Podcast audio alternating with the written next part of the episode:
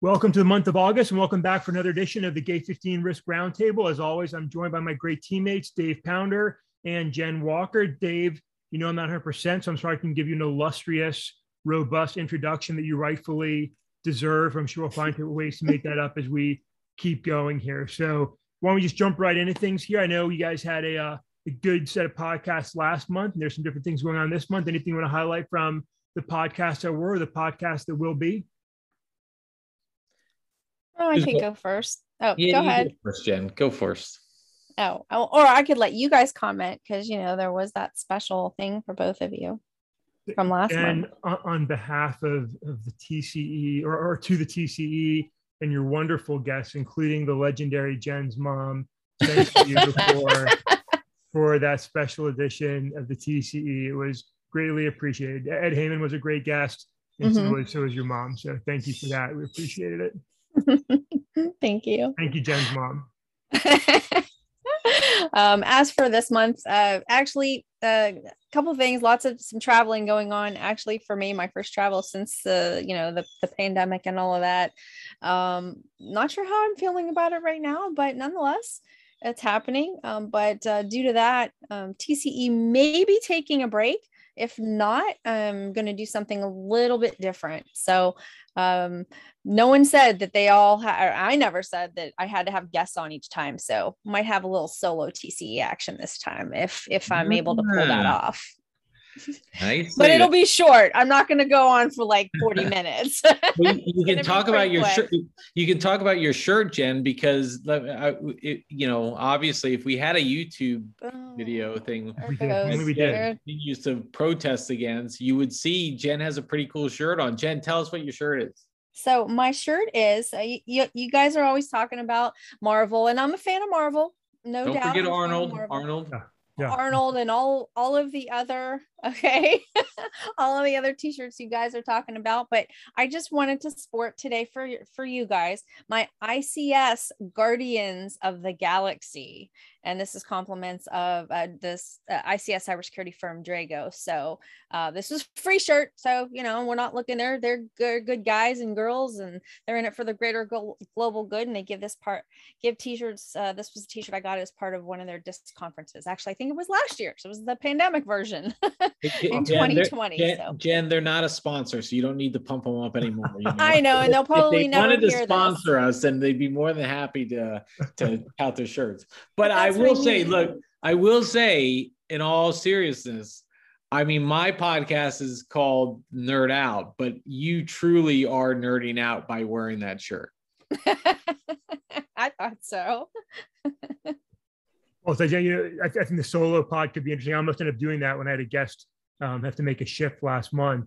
I actually considered interviewing myself and, and thought that'd be kind of interesting and insane. So, oh no, that, that, that's another story altogether. But Dave, anything you want to highlight from from what you did or what you got coming up?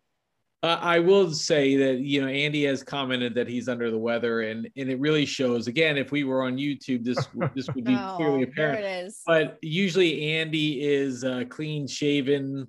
Uh, at the top of his uh, his mound there, his head, um, and he's got a little scruffle on, but you can truly see the silver in there. I guess the distinguished look of the gray hair permeating through that that scalp. I, I, I can I can joke about it because my hair is quite gray itself. So you probably know that if we did this on YouTube. Yeah, this is this is so. So I'll I'll, do, I'll, I'll start out with my my my PS. I'm a walking PSA right now because we say I'm under the weather. What, what actually happens? I'm in my third week of wrestling with shingles and uh, I'm not quite 50 yet. I've still got a half dozen eggs or so before I get there. And the shingles vaccine is recommended for those 50 and older if you had chicken pox uh, previously. And um, so it wasn't really on my radar. But I, I, finished vacation on a Saturday, came home on a Monday, or came home on a Saturday, and by Monday was, was starting this battle, and it is it is brutal. So uh, for anybody that's listening, I'll tell you, I, I consider myself to be relatively in decent shape, and I eat pretty well. And this thing has completely waylaid me and uh, it's been pretty rough. So if, if, you have the opportunity to request the vaccine maybe a little bit early, or if you're above 50 and you want to make that request to your healthcare provider, maybe a worthwhile use of your time um, to avoid a multi-week, I'd say, greatly uncomfortable. And uh, thank God for my wife, I've been truly miserable um, few weeks here. So hopefully we'll be out of it soon. I strongly encourage folks to consider that, even if you're not getting the COVID vaccine, which is a whole other story altogether. But with that, why don't we dive into today's content? There's a lot we want to cover. I think some really important things we want to cover. So I want to get right into our main topics. Jen, I think you're starting us off, and I think you've got something really relevant to talk about. You want to get going for us? Uh, sure. So yeah, so for the main the main section here, um, just kind of want to bring the attention if you haven't heard about it. Um, is uh, more. This is a memorandum issued by the White House, uh, pretty much in light of the incident that occurred in Oldsmar, Florida, as well as Colonial Pipeline, uh, JBS uh, meat, meat packing, and as well as some others. Uh, but the White House issued a national security memorandum on improving cybersecurity for critical infrastructure control systems. Now, we've seen some other uh, federal activity um, from TSA about the pipeline uh, and, and protecting the pipelines and things of that nature from the Colonial Pipe incident. Um, but the White House has kind of issued this more broad memorandum um, for critical infrastructure control systems. So it really it kind of, in a nutshell, it encourages the modernization of cybersecurity capabilities for industrial control systems. Um, again, ICS, Guardians of the Galaxy. Um, but through the implementation of security technologies, uh, the memo states that provide threat visibility, indications, detection, and warnings and that facilitate response capabilities for cybersecurity in essential control system and operational technology networks. So these are the networks, these are these critical operating networks that support our way of life, such as water and wastewater, electricity, natural gas, transportation, healthcare, research and education, uh, space, and really that's just to name a few, but you've heard all those ISACs on all of our different shows. So it's uh, all of our different podcasts. So it's all those same types of sectors. Um, there will be some initial performance goals communicated by uh, the National Institute for Standards and Technology, as well as CISA by September 22nd, and then we'll expect further goals within about a year. And my, my main comment on this one, and tell me how you what you guys think, but this one really reminds me of the executive efforts that started um, with the NIST cybersecurity framework back in the day. So, you know, similarly to the NIST cybersecurity framework, um, I think we're expecting that the larger utilities of the larger critical infrastructure asset owners um, will jump on board, uh, probably ones that are already following NIST. So this shouldn't be that big of a lift from their or the NIST cybersecurity framework. Um, this shouldn't be that big of a lift for them uh, to you know follow these guidelines. But the smaller organizations, again, just like the NIST cybersecurity framework, these smaller organizations are probably going to struggle due to their lack of resources and and uh, you know in-house or uh, expertise. And we can kind of point to that with uh, the the smaller organizations and their struggles. You can point to that. We have some references recently a little little shout out to Water ISAC and the water sector coordinating council for a recent report they did um, on um, the water sector and cybersecurity needs in the water sector.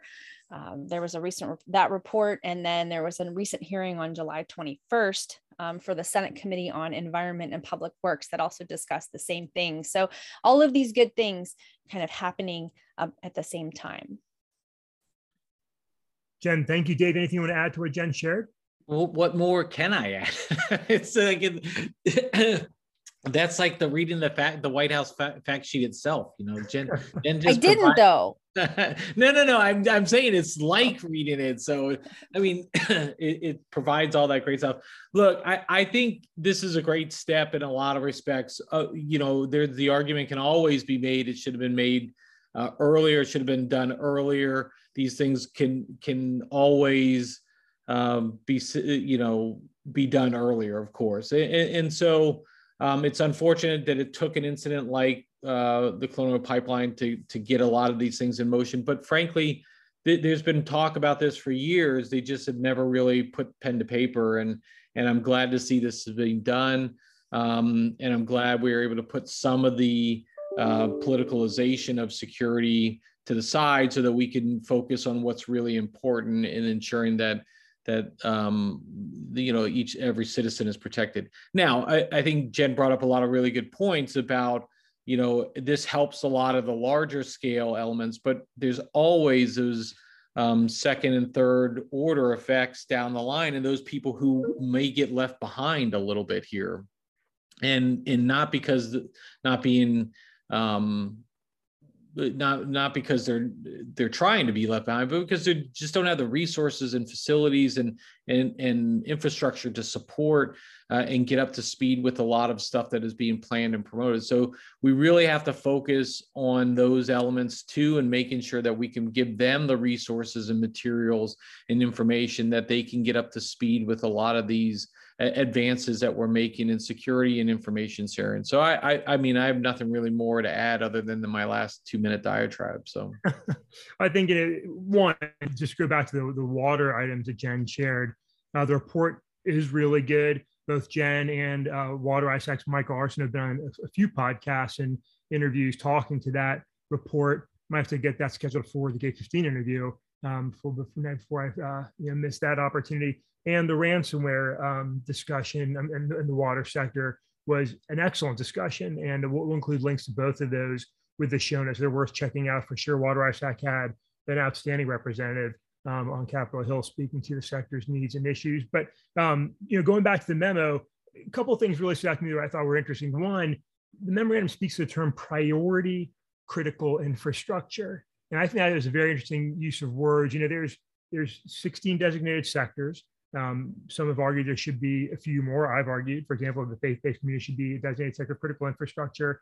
But but there are differences in infrastructure, and while everybody wants to be um, you know that special golden child, in reality, the term we often use is critical lifelines. Right? There are certain parts of the infrastructure that are absolutely necessary for life, water, energy, um, being two of those. And so, you know, when the, when the when the memorandum calls out electricity. It talks about natural gas pipelines, talks about water and wastewater and chemical, which of course impacts water. Um, I think it's, a, it's an important uh, separation that we're making there because while you know stadiums and arenas and universities are absolutely a critical part of our economic well-being, and organizations like faith-based communities are part of our American fabric. They are all critical infrastructure.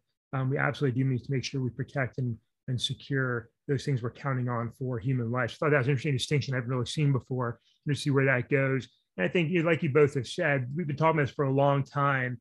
And to the administration's credit here, regardless of what anybody's political beliefs are, um, the administration is really laying out baseline standards for organizations should be doing. You guys have both spoken really well over the last year about the cost of doing business. And so back in June, the White House said, hey, you want to protect yourself against ransomware? Do these things. You want to uh, you know, meet some standards for basic cybersecurity information sharing on your incidents, you're going to have to do these things. And so I think in a sense, re- really uh, attainable benchmarks, I think is the goal for to say, hey, are we able to do these things? Yes or no? And if we can, great. And if we're not, then we should be working towards that. So I'm excited to see where it goes. You know, the NIST framework being a great example. There's lots of frameworks out there, lots of references, but I think this is overdue. It's encouraging, and hopefully it won't become burdensome or uh, you know heavy-handed regulation, which can become more of a, a, challenge, especially for those sectors that aren't presently regulated. But something that organizations really identify and strive towards. I'm sure there'll be many in industry will try and help them along, um, both for nonprofits and profit organizations. So excited to see where that goes. Jen, any other thoughts on this before we move on to Dave's main focus for today? I do. You brought up an interesting point uh, that I didn't call out about the, um, you know, the different uh, the vital or critical lifelines. And i guess to you know as in that i guess graduation of you know uh, who's critical who's more critical who's less critical um, think of it um, so financial institutions have this thing that called systemically important financial institutions. And if you think of these systemically important ones that have been designated uh, you've got the really big banks, uh, the really big financial institutions like a you know BNY Mellon, if you will, uh, Citibank, things like that, um, that are either have a global presence or just so critical and systemically important to the fabric of the United States and the economy that they are designated a little a little bit more important. So you can kind of maybe liken that to maybe a large metropolitan water authority or, um, you know, some of the major electric providers um, in that respect. I don't know. Does that make sense? It, it, does make sense. To paraphrase one of my two favorite books, you know, all animals are equal, but some are more equal than others.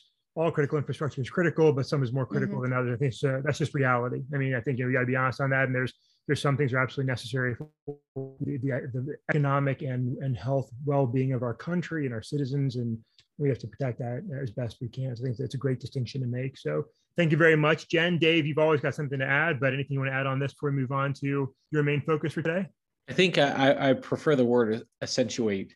Um, I, I will. Uh, I do want to comment that uh, you know I think you brought up a good point near the end of your your points about um, the regulation, and, and the one thing that I hope we don't get into is just the burdensome, the burden burdensome the amount of paperwork that is needed to to uh, to go through on some of these things and, and, to do the if anything's managed by the federal government hopefully there's not series of of checklists and procedures that take away or distract from the actual art of, the, of defending against attacks and and more about uh, administering uh, paperwork. So that's all i'll add david i want to give you credit i know it's difficult you're coming from florida and three syllable words can be a little bit, you know, pushing the envelope. I applaud you for trying.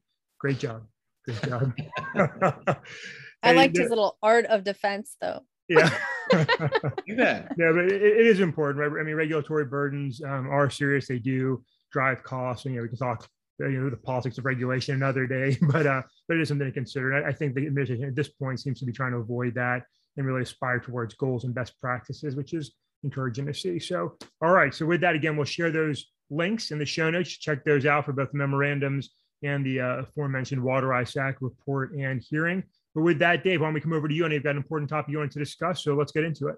Uh, okay, so this is I, it's an important topic because it's now inherently personal topic, um, and so um, you know I'm trying to I'm struggling to figure out if it's 2021 or if it were if we jump back to 2020 because the the COVID resurgence, the Delta variant, the, all the news and information that's being put out about it, uh, whether it's the rent moratorium uh, expiration um, or just a surge in, in cases.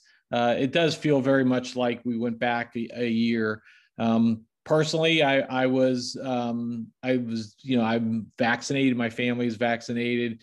We were uh, sharing a weekend uh, outside uh, with friends, and and only to find out that uh, one of the individuals there had been exposed the day prior. Um, yada yada yada. I'm going to have to get tested. So the the, the and, and unfortunately, this is what is occurring. And again, no fault to anyone's own. Everybody at this event was vaccinated. We know we've seen some of the cases in which even those who have been vaccinated can still test positive for COVID. Um, and, and it's unfortunate because we we you know there's a there's a couple different angles here and i'm not sure really where to go with it. One is we just continue to need to do our due diligence and at, at the personal level all the way up to the organizational level. But the challenge is is that because of all the back and forth because of you know pronouncements that if you're vaccinated you don't ever have to wear a mask again and, and things along those lines we're now getting to the stage where we need to go back to some sort of enforcement of health policies in in certain areas. is Obviously, the CDC put out their guidance a couple weeks back about even if you're indoors and vaccinated, you should be wearing masks. And I think this this really causes um, issues for organizations. Where where are they going? What are they doing? Um, what policies are they going to enforce? Which ones are they not? Which ones are, are going to see, you know, retaliation?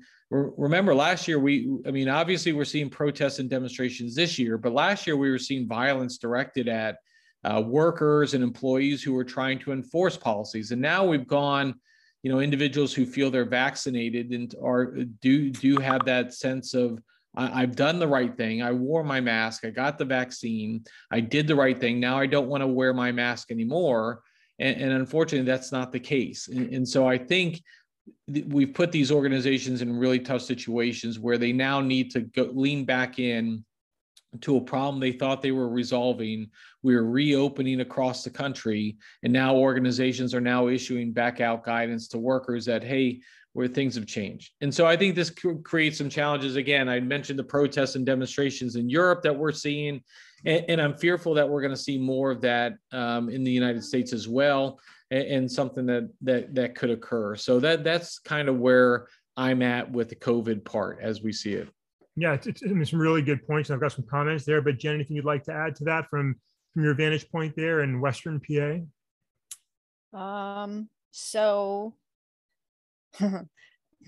yes, but probably should just keep my mouth shut. um, I mean, we don't seem to be, uh, ha- you know, we don't have much uh, additional spread here right now yet. Um, I'm admittedly nervous about traveling, made the travel plans before Delta really kind of started spreading. Um, but I am a, I am in you know, I guess little transparency. I am I'm not sure how I feel about the vaccine, but nonetheless, I am. I have finally proceeded uh, to get it. It can't hurt. Um, so I'm not an anti-vax or a conspiracy theorist. Just mm, effectiveness. Um, anyway, um, but I will still mask. So I will be when, when I'm 100% vaxxed, I will be 100% masked. I am still wearing my mask. It does frustrate me that I I know there are people out there that aren't ma- aren't vaxxed and aren't masking and that's what really that's my that's one of my big irritations um yeah. I also think that if you're masked, you should still be vaccinated, or if you're vaxxed, you should still be masked as well. Um, along with the guidelines, I felt that the, the entire time. It's just one added layer of protection, but um, there are layers of protection in our in, in, what we do cyber and physical um, anyway that's just my little soapbox and thanks for giving me a second to air it otherwise i probably don't have anything useful to add jen we can we can hear the the tension the conflict within you as you talk about it right but i mean jen, jen makes a legitimate point there right the idea of layered defense is nothing new to security world and you know it's a similar approach and now we maybe look at covid but I, you know to go back to today's comments it is i think it really is a challenge as we were, you know, looking at the Fourth of July and, and the administration's push for vaccines. And I think a lot of people really just wanted to come out of this pandemic. And here we are. We knew the variants were coming, and uh, I don't think anybody expected it to have this kind of effect on where we are now. And, and it does cause a number of challenges to see, you know, back and forth in policy. So I think we're seeing some things that are very interesting, right? You're seeing a lot of really big corporations say, "Hey, we're not going to have this. We're, we're resuming operations and." either you're with us or you're against us, right? You're vaccinated or you're not going to work here anymore. Organizations like Disney, some major healthcare facilities, Microsoft came out just today uh, saying the same thing. Their staff will be 100% vaccinated. They can find employment elsewhere. So I think industry is really doing what the federal government's been reluctant to do, and I'm not criticizing that decision at all in mandating personnel get vaccinated. And while you know you can agree or disagree with that approach, I think one of the challenges they're trying to really overcome is to Dave's point you know, we've seen incidents of escalation, confrontation, and violence, putting first line, frontline workers in harm's way throughout this, this pandemic, whether it's a retail worker or a faith based organization, greeter, wherever they may be. And as policies change, people will be increasingly confused and frustrated and use that to say, well, I didn't bring my mask. I can't mask up. We didn't do this last week. And it will lead to increased conflict and potential escalation and violence. So it does put those frontline workers in a difficult situation, have to go back and forth. And so I think you know we'd all really like to be on the other end of the pandemic. Unfortunately, looks like that won't be the case. Dave's absolutely right. It does look very 2020-ish, which is heartbreaking. My kids were very disappointed here in the Commonwealth of Virginia. Uh, you know, in my county, my my youngest son is looking to have to wear a mask in the fall. My oldest son, despite having to submit uh, proof of vaccination online for his university, was probably looking to to wear a uh, mask in the fall. And to them, that was uh, really frustrating. They really just want to get back to some level of normalcy in football games. And I think for both a personal standpoint and a professional standpoint, uh, this is a difficult time. So I think it's, it's a really good point, Dave. And you know, outside of mandates, um, it is difficult to get those that don't want to get vaccinated vaccinated. And as long as people aren't vaccinated, we, we have the potential to see continued outbreaks. And right now, Florida, Louisiana, seeing their greatest um, you know challenges throughout this pandemic right now, um, and that's that's pretty common throughout uh, several of the southern states.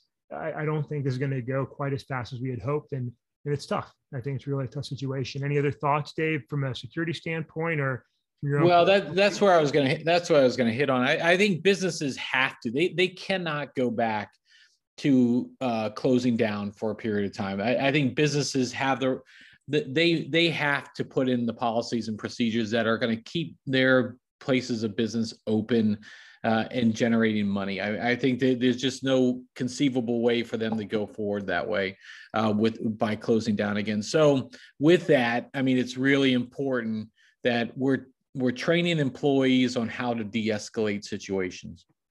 recognizing behaviors in which uh, you know customers or uh, co-workers may be getting um, increased tensions or or d- exhibiting warning signs that may be uh, of concerning behaviors and finding ways to de-escalate or defuse the situation to get it appropriately appropriately handled so we avoid those violence. I mean it wasn't just angry shouting matches. We had individual security guards killed last year enforcing uh, health policies. So those are areas we really need to look at as as organizations to be uh, really focused on de-escalation and and very frankly making sure we're communicating our policies very clearly.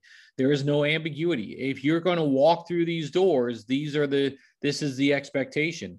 And it needs to be you know maybe that needs to be an extended perimeter where that is communicated as far out as the parking lot or wherever. But those are the things that can help uh, remove anybody's confusion about what the the wear of a mask or whether or not we need to be vaccinated as employees which which are within their rights. If you're going to be an employee of this organization we're going to require you to be vaccinated. We've seen that. Now similarly i think I, I saw today a couple big corporations have also said you know maybe we're not going to require it just yet but kind of dot dot dot it's probably coming. So um, but that's all i'll say. It's really important for organizations as we struggle through this this year again. And in the fall has the chance of being maybe worse even still with with the cooler temperatures. Um, but um, you know just something to think about moving forward.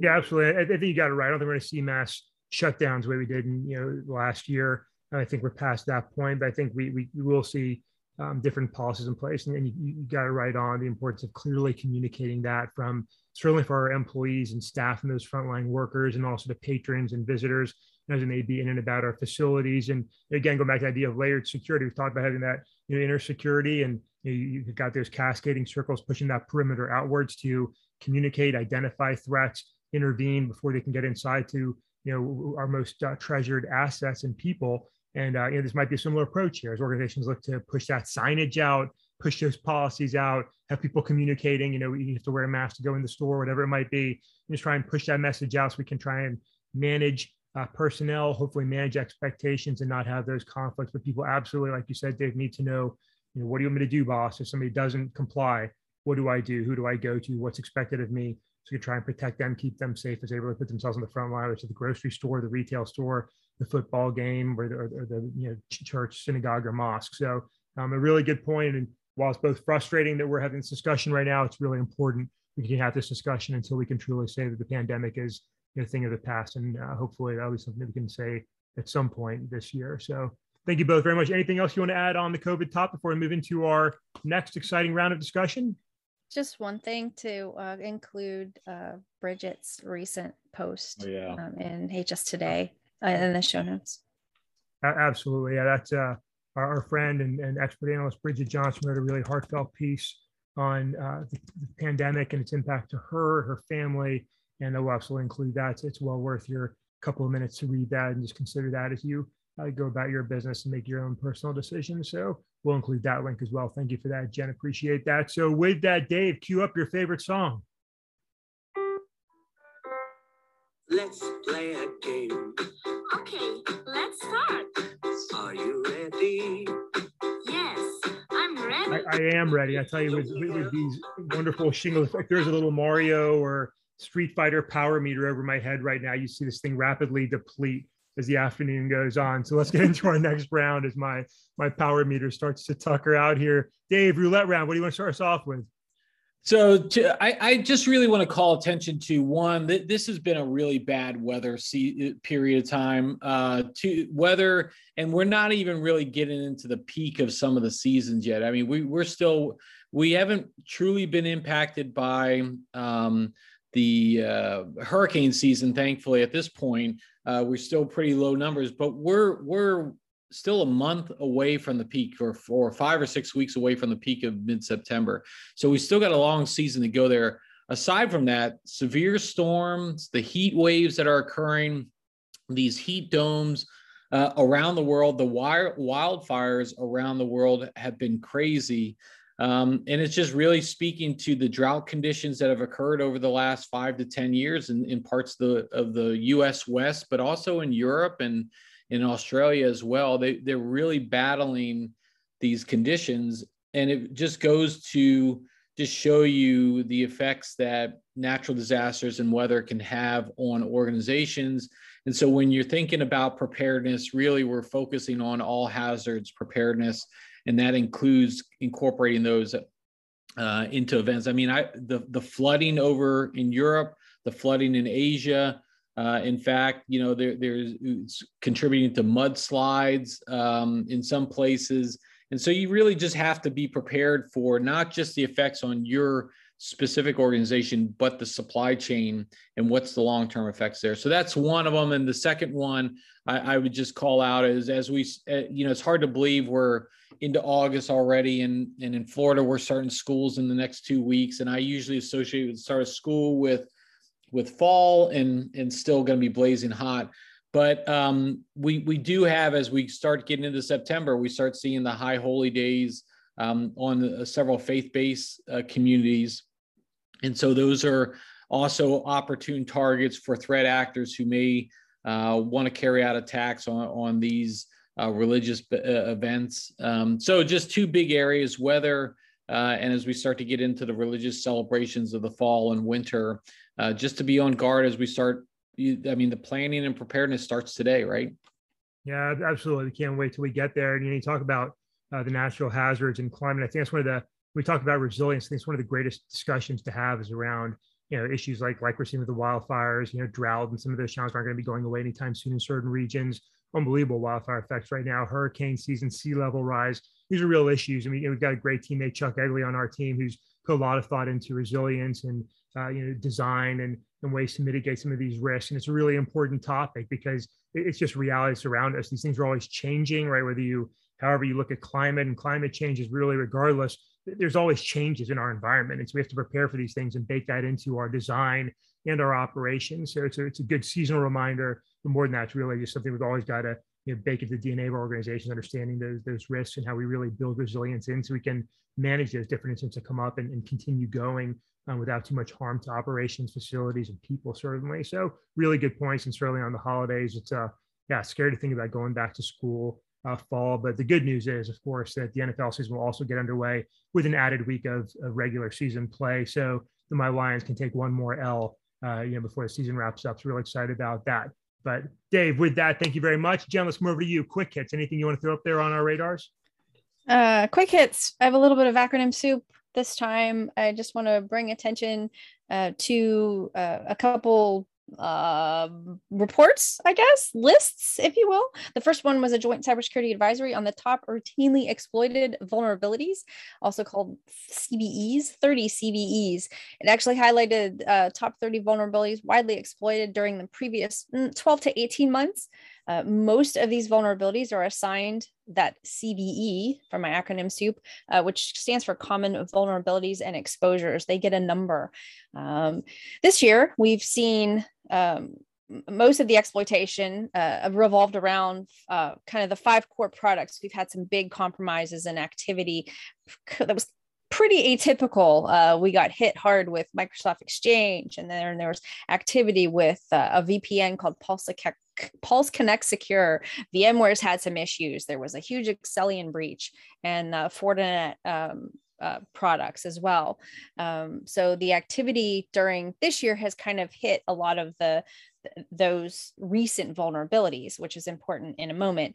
Um, but the activity that we saw kind of last year in 2020 encompassed more of the things we usually see, like um, older vulnerabilities. So the ones last year, uh, actors were um, compromising things from 2019 and 2000 through 2017 17 through 19 so the report's interesting i think at least i'm geek um, but i think the report's interesting because you know while it it pointed to you know actors are very adept at you know quickly capitalizing on the newly disclosed vulnerabilities like like this year with the microsoft exchange and vmware and whatnot um, they frequently and persistently favor the old ones so again from 2019 and 2017 uh, or through that time from last year um, but the reason for their exploitation for new ones and old ones are really the same. Uh, they capitalize before the patches are applied. Uh, in the case where the actors are exploiting the new vulnerabilities, it's bef- usually before the vendors uh, create a patch and then they can try to inflict maximum damage. But then, um, and they also continue exploiting the old ones as well as the new ones for the organizations that haven't patched or in quite honestly may never patch. I mean if, if they're exploiting vulnerabilities from 2017 that have patches why is that? Because they're still uh, they, they still reap a reward uh, for that. So um, the second one, the second acronym SOUP is the 25 CWEs or common weakness enumerations. And these are really the top 25 most dangerous software weaknesses. And this list was released last week and it really represents not like it's different from the CVEs and the vulner- technical vulnerabilities. And this is more uh, coding practices or configuration practices. Um, but these are common weaknesses uh, that are uh, easy to find um, by threat actors or researchers, uh, the good the good threat act the, the good hackers, the white hat hackers, as well as the black hats and the gray hats. Um, but these are the exploitable weaknesses that enable threat actors to compromise a system, steal data, or prevent an application from working. Um, it is updated and numerated every year. Uh, they always show, you know, the pluses and the minuses, the winners and the losers, who gained, who lost. Uh, this one's still at the top spot. This one was, you know, gained one position and they, and they reference that from year to year. So you have a good idea of the ones that have been on the list for years in the top five or the top 10 or even the top three. Um, but I think the list is really good for developers, programmers, testers, security researchers, and educators, as well as users to gain that appreciation and the understanding for some of those substandard coding practices that really plague our systems and our applications. So that's it for me, geeking out on some acronyms. You are, you are. There's really good points there, Jen. I think you bring up a really important point. You know, we hear about these, you know, new zero day vulnerabilities or other sort of emerging concerns. And of course, they are very important. But if I'm the adversary, right, am I going to spend a lot of time and effort trying to race against the defenders to to try and take advantage of that limited opportunity that I know you're working hard to close and address? Or can I sit back and run a couple searches, identify who's running some outdated operating system, and take my time because you haven't updated in the last five years. You're not going to update it probably the next five months either. And I can conduct my attacks that way just as easily with less pressure and perhaps nobody's looking anyway. So, you know, what's what's the uh, lowest lowest hanging fruit for me as an adversary. How can I be as lazy as possible and still get what I need? You know, I'm going to make it easy on myself. So it's a great point. Really appreciate you bringing those up. Great references. We'll include links to those as well. So great quick hits, guys. Good topics, important topics. I usually don't add one, but today I will. There's a shooting earlier today at the uh, near the, the, Pentagon building in in uh, Virginia, just outside of Washington D.C. at the Metro platform, which I've uh, picked up many a bus from my time working down there um, a, a, few years ago now, probably about 13 years ago, 14 years ago now. And um, you know, while we don't know all the details of that yet, I think uh, you know, I still got to dig into that on my end.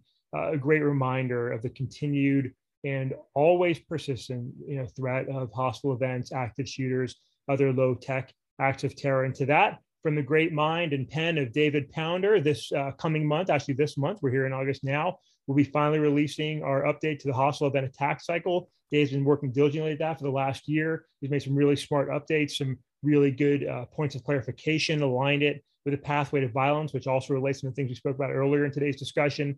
It's going to be made available at no cost to anybody that wants it. You'll be able to uh, see that from our website. We'll have a press release coming out the next week or two. Strongly encourage folks to get a copy of that, uh, read it, review it, understand it, build it into your security plan procedures. Think about how you train your employees.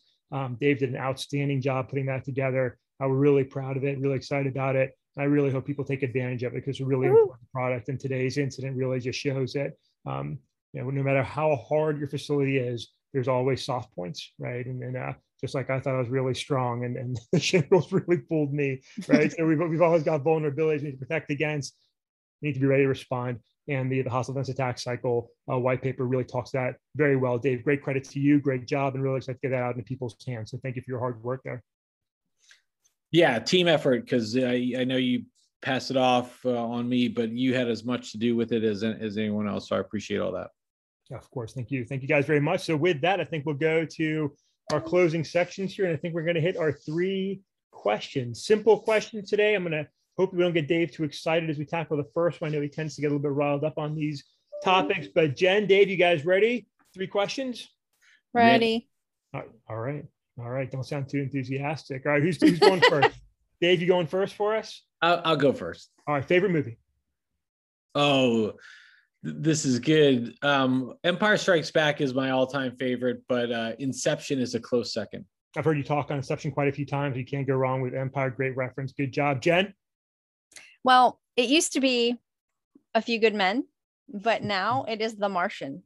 Oh, that's a good one. That's a good one. Also previously referenced. We had quite a discussion on The Martian and The Martian, right? So I've not seen that movie yet, but I've, I've, got to check it out. You've encouraged me to have to check it out, so I might have to do that, even though I'm not a huge fan of um, the, the, primary actor there. But that, that's a separate. Don't just dis- don't be distracted when you're watching. And if I could encourage you to do that, just this is one where you just you just want to pay attention, even mm-hmm. if it's listening. But just you kind of want it's it's it's good stuff. It's good I, stuff. it's it's highly rewatchable too. Oh my gosh! Uh, once you've watched it, it's you know once it's nice to watch it every once in a while but we listen to it constantly like if we're it becomes our like hey we're doing home projects and you know and my husband and i will just put it on it oh it's a martian day well, we just you don't even have to watch it once you've watched it once but um occasionally it's like oh i forgot about that part but That's love quite, listening to quite it. the strong endorsement there so all right so noted noted got it all right so from favorites to least liked dave worst vegetable Oh, I would normally go Brussels sprouts, but man, if you add in some butter, bacon, Garlic. and some other cheese and stuff, yeah, are you kidding me? You, it, it, they can be amazing. Delicious. Um, I, am gonna go with butternut squash. butternut squash soup. I mean, are you insane? I'll send you some of my soup. Anything butternut squash is just out. Wow, my, my wife, my wife would be fighting you right now for a hot bowl of I'm so sending you some. Soup, one of her Ouch. favorites. All right. Well, you, you clearly offended us. I think you knocked Jen out of her chair. Jen. I Jen. knocked my earbud out. Worst my little vegetable. ears. Worst vegetable is um I had it on the tip of my tongue. Uh beets. Oh yeah, Gross. you mean beets. dirt, right? Dirt, dirt. exactly. Thank you. If, if Thank you. you. Prepare beets. You can put them into a shrimp salad, and they are something outstanding. I tell you guys what, you've got to You've got some work to do on your vegetable appreciation. We'll continue to work on that with both of you guys. Let's go back into favorites. Wait, wait, wait. What's yours? What was yours? There's not a vegetable that I don't love. Oh, okay. All right. You're like my husband. Mm-hmm. I mean, they're they're they're they're all brilliant and delicious. All right, so everybody's got a favorite one of these because I think everybody has to. Dave, favorite Beatles song? Okay, you're wrong. I I I, I don't like the Beatles. you, oh. you also hate apple pie and, and, the American flag. I mean, even though they're not American, I feel like I mean, I, I'm not a Beatles fan. I've never been a Beatles fan. Nothing. I mean, that doesn't mean I don't like. Look, I, I like is. I mean, I I can I can recognize and appreciate their music. I I just I don't own a Beatles album, and I will. They're not on my iPod anywhere near. I, am just not a fan. I, th- I, thought that was a safe bet. You know, it's like you, you can only pick so many genres or so many bands. I thought the Beatles was one that pretty much everybody could say, "Oh yeah, there's that one song I like." So you hate both vegetables and the Beatles. Let's talk about this more offline. Jen, do you have a favorite Beatles song? Or are you also against one of the greatest and most well-known rock and roll bands of all time? We all live in a yellow submarine. Fine choice. Yellow Fine submarine. Choice. That's a very did good. You guys, did you guys ever seen uh, Dewey Cox, the the the Ballad of Dewey Cox? No. It's a spoof on um, what was that Johnny Cash movie? Um, that uh, what's his face was in uh, Phoenix or uh, Ring of Fire. Yeah. Ring yeah, yeah, yeah, yeah, yeah. Um, it was a spoof on that, and they did a, a, quite a good spoof on the Beatles when they went to India in there. So, it just sorry, Yellow Submarine is just kind of triggered for me. Sorry. and Brussels sprouts. It's a good song. I mean, you, you, there, there's so many great Beatles. I've always been a fan of uh, Obladi. I think it's just a fun song, kind of a crazy song, but a fun one to listen to. He's just singing along with, and when you realize what you're singing along with in the words, you're like, oh wait, I didn't even know they said that. So interesting, interesting stuff. Great songs, interesting characters, and even if you don't like them, I think we can appreciate the you know their great contributions to what's become. I consider everything rock and roll, right? Whether it's heavy metal or or, or, or, rap today. I think it all has a hard and rock and roll, and I think the Beatles contribute to that greatly in what they did. So, Dave, I'll try and find something that you can you can cheer on with with more fervor next time. Sorry, I went I went off track this time. All right, but with that, uh, we're doing great, guys. Really great topics, really important topics. To be honest, we'll include a number of these links in the show notes. Looking forward to continuing some of these discussions in the months ahead. Not on COVID so much, but I'm sure we're going to come back to it because it's here for a little while longer, unfortunately. But um, Jen, I hope your travels go well. But anything you guys want to send us out with as we close out today, Dave, we'll come back to you one more time to start us off. Um, no, I, I, am you know, I, I don't. I, am in a weird spot right now, to be honest. As COVID stuff has really derailed me, um, and, and so I, I feel like I've gotten through a lot of the areas that, um, I'm just in a weird spot with TVs, movies, books. I'm, I'm just weird spot. So it's a weird day today. Hey, what if it's coming out next week? Something to look forward to for your Marvel Disney fandom. Yeah, I really enjoyed Loki. I don't think you and I caught up on Loki, but I mean, it, it was I, had I had no spoilers. It exceeded expectations on my front. It, it, no spoilers, and I won't say anything just on a chance that I say something I shouldn't say, but I enjoyed it as well, and I like where things are going. So I'll yep. leave it there. So, Jen, anything you want to send us out with? so a uh, couple well last weekend not this past weekend but the weekend before i was I, I, was a bit under the weather myself just more drained and and and down and uh run down um and my husband made me made me chill for the weekend made me you know just rest and relax for a change i had some stuff to do but he's like you're you're just not doing it so he turned me on to a show he and his son have been watching and i'm not a binger i'm not a binge watcher like almost ever very rarely, maybe once every five years, I'll binge something. Well, this was one. so he's like, You're really going to like it. And, you know, you can get ca- caught up with us or whatever. So as I was relaxing in, in the sleep number bed, um, I, I, put on the show and he was right. I mean, I, he goes, It starts off slow, which I dis- dis- uh, disagreed with him on, but it was really, it's been really well done. It's on two seasons. I guess going to drop a third, but I really enjoyed binge watching um, for all mankind. So it's a sci-fi. Um, I won't do any spoilers, but it's kind of like uh, it is about you know space, but uh, you know going to outer space and or going to you know the moon. And you know what if it was just a little bit different? And it was pretty it's it's pretty interesting. They they i don't know. I like it but that was my well, Jen, I'm going to tell you, tell, tell Mr. Jennifer Lynn Walker, thank you for assigning that weekend because you came out of it uh, happy and energetic and positive. positive and if, if, it's just one weekend every five years to get that then that's an investment worth making. So so thank you to your husband for grounding you and making you relax. That was a good move. Since you guys are talking tv i'll share as well. My wife and i were looking for a show to watch and i had never seen game of thrones so we started watching uh. that. And um, i tell you i'm enjoying it but the one thing that goes through my my mind every single episode is why am I seeing so many twigs and berries in this show? The nudity is completely unnecessary to the storyline. Like anything that's happening there can easily be implied and understood. And it is like it is not just it is not just abundant. It is excessive, right? I'm no I'm no uh, prude. I mean, I don't mind those things in the show, but like you know, the amount of buttocks that I've been exposed to, you know, is is like I just don't understand why it's like elves swords, fire, cheeks. You know, it's like I don't I don't know what, why. What season are you in? What season are you we, we are we are just cracking uh season five right now. Okay, so you shouldn't be seeing much more. I would I would imagine. I I I, I couldn't believe, see much more. There couldn't be I, I believe these are ploys by them to, to get people hooked initially and then they slowly take it away. I think, you know, ha, have you gotten to the infamous red wedding yet episode? I don't. Oh, I think so. If I if I understand what you're referencing, yes, I think I think we have a bloody scene you're talking about here? Uh, extremely bloody, yeah, like yeah, yeah and, and I I'll watch that all day over like you know unnecessary was, boobs and, and wieners all day long. That, that, that was that was the one episode that like just floored me. Like I was like, yeah. what that? Like the yeah. first season where they killed.